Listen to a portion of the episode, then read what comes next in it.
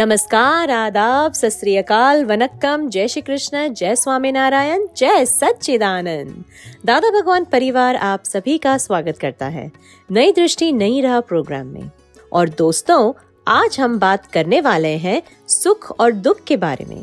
आधुनिक विज्ञान कहता है कि सुख एक सकारात्मक भावनाओं की अनुभूति ही है और उसका अनुभव तब होता है जब हम संतुष्ट और आनंद में रहते हैं।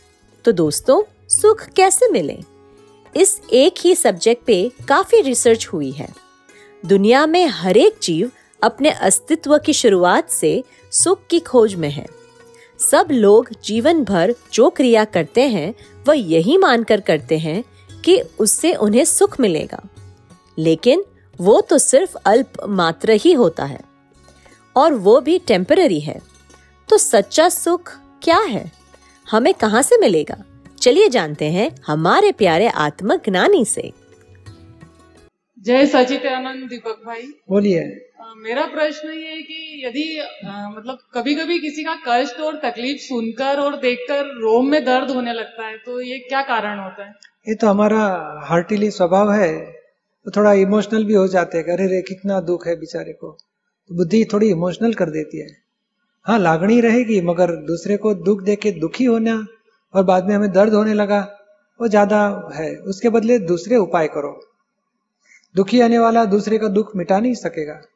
उसके बदले आप, ये दीपिका को दुख होता है, उसको, उससे भी जुदा रहो और उनके आत्मा के प्रति प्रार्थना करो कि भाई साहब के दर्द, दुख कम हो जाए, ऐसी कृपा करो। लेकिन मतलब दर्द जो होता है वो एट ए टाइम होता है। एक दो सेकंड के लिए मतलब रोम पे पिंच करता है, फिर खत्म हो जाता है। तो ऐसा हाँ। क्यों होता है? वो होता है ये इमोशनल बुद्धि बताती है तो शरीर को भी असर हो जाती है। आप उसको जानो देखो दीपिका को हुआ ऐसे समझो। और कभी कभी ऐसा भी होता है कि हम किसी को तकलीफ़ नहीं देना चाहते दुख नहीं पहुंचाना चाहते हैं फिर भी उसको दुख हो जाता है। तो दुख देते जब उसे दुख होता है उस समय तो हमें पता नहीं पड़ता है लेकिन दो पाँच मिनट बाद मतलब हमें भीतर बहुत तकलीफ़ होने लगती है। नहीं मगर ये प्रतिक्रमण करते रहो और प्रार्थना करो कि मेरे निमित्त से किसी को दुख ना हो जाए। और ये पूर्व में कुछ भावना बिगड़ गई होगी तो ये आज फल आया है। नई भावना सुधारो तो नया फल अच्छा आएगा। और कभी कभी ऐसा भी होता है कि अ, कोई हमारे साथ बुरा व्यवहार करता है और एक दो दिन बाद या कुछ समय बाद आकर वो हमसे माफ़ी माँगता है कि मैंने आपके साथ खराब व्यवहार करा इसके लिए मुझे माफ़ कर दो। तो ऐसा भी क्यों होता है? ये तो अच्छा है ना हमारा पुण्य है। तो सॉल्यूशन आ जाता है और पुण्य नहीं होएगा तो थोड़ा टाइम लगेगा। और हो गया तो अच्छा है। हम दो, दोनों छूट जाते वो भी छूटेगा हम भी छूटेंगे। हमें माफ़ कर देने का हमें कोई पकड़ पकड़नी नहीं है। नहीं माफ़ तो कर देते हैं लेकिन फिर ऐसा लगता है अंदर से कि मतलब अब ज़्यादा मतलब कुछ उससे रिलेशन नहीं रखना है मतलब। हाँ वो बुद्धि ने पकड़ लिया। अच्छा। अब नहीं रखना और रखना व्यवस्थित में जो है होने दो। हम नॉर्मल रखेंगे अभी राग द्वेष नहीं करना है रिलेशन रखना नहीं रखना वो हमारे राग द्वेष के ऊपर आधारित है। राग द्वेष रखते हैं इसके लिए रिलेशन डेवलप होता है। रिलेशन छोड़ने की ज़रूरत नहीं राग द्वेष खत्म करने की ज़रूरत मतलब रिलेशन इस तरह से छोड़ने का नहीं होता मतलब खुद ब खुद कुदरती रूप से अंदर से जो मतलब उससे अपन अटैच रहते हैं वो अटैचमेंट खत्म हो जाता हाँ है। तो अटैचमेंट खत्म कर दो रिलेशन भले आए जाए हाँ। व्यवहार होते रहे हिसाब होगा वहाँ तक रहेगा व्यवहार। और भीतर में राग और द्वेष वो दोनों दो डालो। मतलब जैसे वो माफ़ी भी मांग लेता है तो दिल में जो अपन उससे अटैच रहते हैं वो अटैचमेंट खत्म हो जाता है। हाँ तो हरकत नहीं बरोबर है और वितराग तो होना ही पड़ेगा सबके साथ। आप सुन रहे हैं नई दृष्टि नहीं रहा। आत्मा कुछ करता नहीं है और आ, मेरा प्रश्न लिखा है प्रभु जी। अहंकार भी कुछ करता नहीं देह भी जड़ है आत्मा हाँ, भी कुछ करता नहीं हाँ। मन भी जड़ है तो सुख दुख किसको होता है? हाँ फिर करता कौन है? देह कर्म का फल भुगत रहा है वो बात एक्सेप्ट होती है? हाँ। देह कर्म का फल भुगतने वाला पार्ट है ना? उसको कर्म के फल आते हैं, शाता आती है, अशाता आती है। तब अहंकार मानता है, मुझे होता है, और सुख दुख वो भुगत रहा है। वो मान रहा है, सचमुच भुगतता है ही नहीं और भुगतने का खुद मान लेता है कि मुझे ही होता है, अज्ञानता से। और अभी वो ज्ञान हमें मिलता है कि नहीं, मैं तो शुद्धात्मा हूँ, सुशीला का देह को होता है। फिर भी मन है, उसको सफरिंग आएगा, अहंकार डिस्चार्ज वो भी भुगत लेगा, उसको जुदा देखो। कि ये अहंकार सुशीला का भुगत रहा है। और ये जो गलत काम करता है और फिर बोलते मैंने नहीं किया ये समझ में नहीं वो बुद्धि का दुरुपयोग है। हमें क्या कहना चाहते हैं कि शुद्धात्मा ने नहीं किया गलत काम वो समझो। हाँ। और जिसने किया क्योंकि कॉजेस करने वाला अहंकार था वो इफ़ेक्ट में उससे गलत काम हो जाएगा। हाँ। तो उसके पास प्रतिक्रमण कराना है। क्या आपने गलत किया है? लोगों को दुख पहुंचाते हैं? प्रतिक्रमण करो ऐसा नहीं करने का निश्चय करो। और आज का ये समझ में नहीं आया समुद्र का भी गलती नहीं है सूरज की भी गलत हाँ। नहीं है। तो फिर ये ये जो कर्म होते हैं हमारे तो फिर उसका भुगतना क्यों आ जाता है फिर? क्योंकि हम मानते हैं मेरा है और मान मेरा है मानना वो ही विभाव है। मेरी बैग है माना हाँ। तो कोई उठाएगा तो मुझे क्रोध आता है। और मेरी है ही नहीं मेरी तो मेरे पास है ही तो मुझे दुख नहीं होगा क्रोध नहीं आएगा। तो मेरा मानना वो मानना पार्ट वो पार्ट को भी परिणाम अच्छा। बोलते हैं उसको कषाय बोलते हैं। उसी से बंधन शुरू हुआ है। तो मानने वाला ये अहंकार ही है। हाँ अभी मानने वो अज्ञानता से मान रहा था। अभी ज्ञान मिल गया हमें। मैं तो शुद्धात्मा हूँ सुशीला जुदा है। सुशीला की कोई गलती निकाले तो हम सुशीला को बोलेगा हाँ। बहन जी अपना हिसाब पूरा होता है। चलो हमें कर्म से छुड़ाता है। उपकार मानो। जय सच्चिदानंद आप सुन रहे हैं नई दृष्टि नई राह। और आज हम बात कर रहे हैं सुख और दुख की।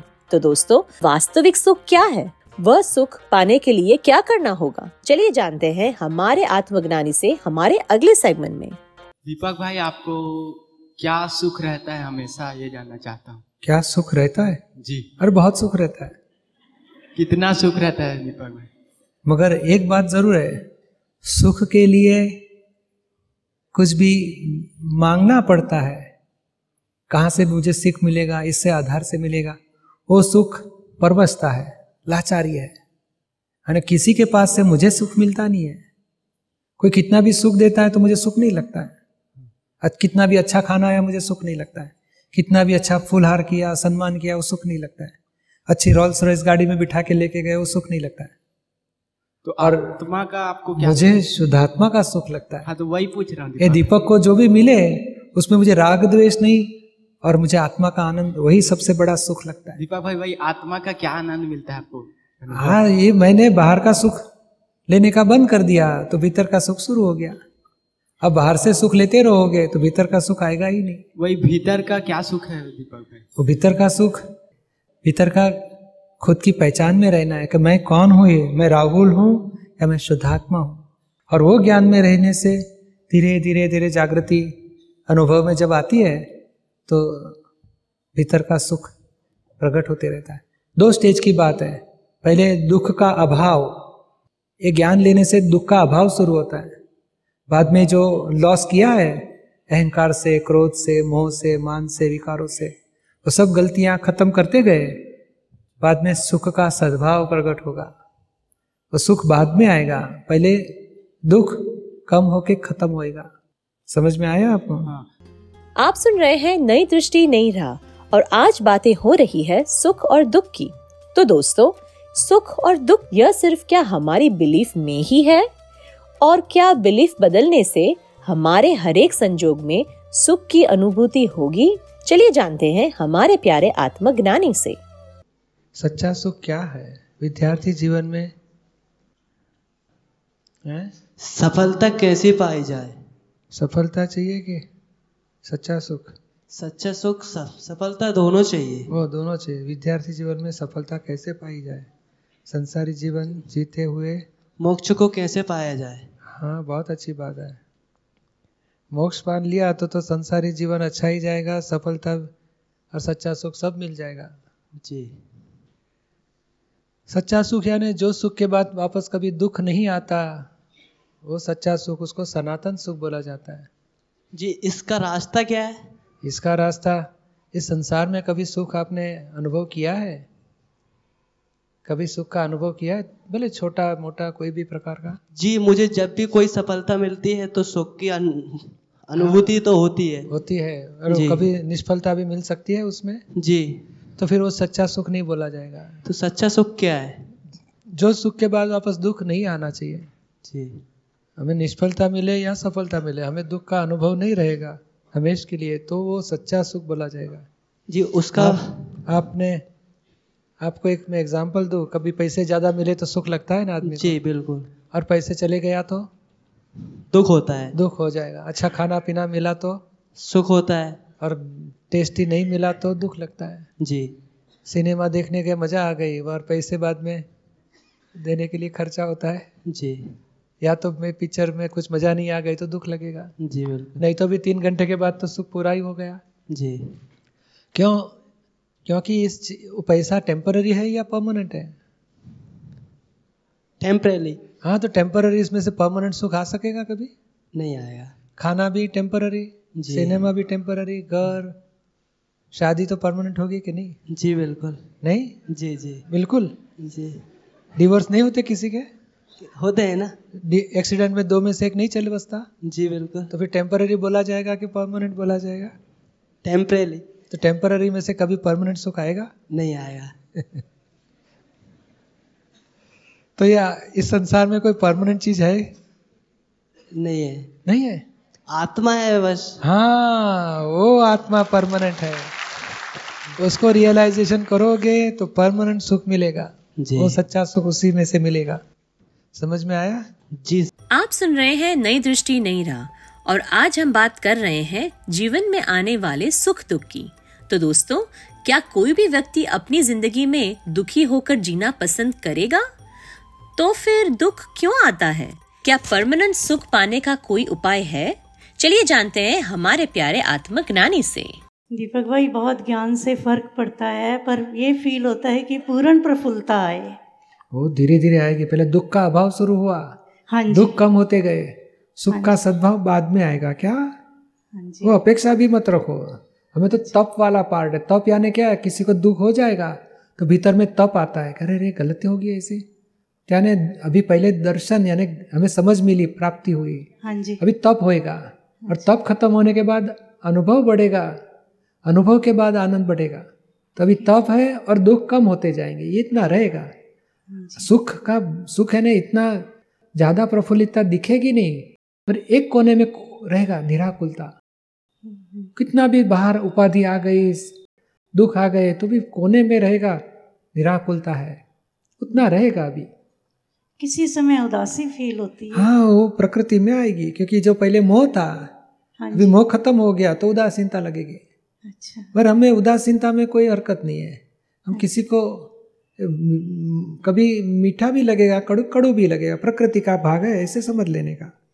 Thank you so much Sachchidanand आप सुन रहे हैं नई दृष्टि नई राह।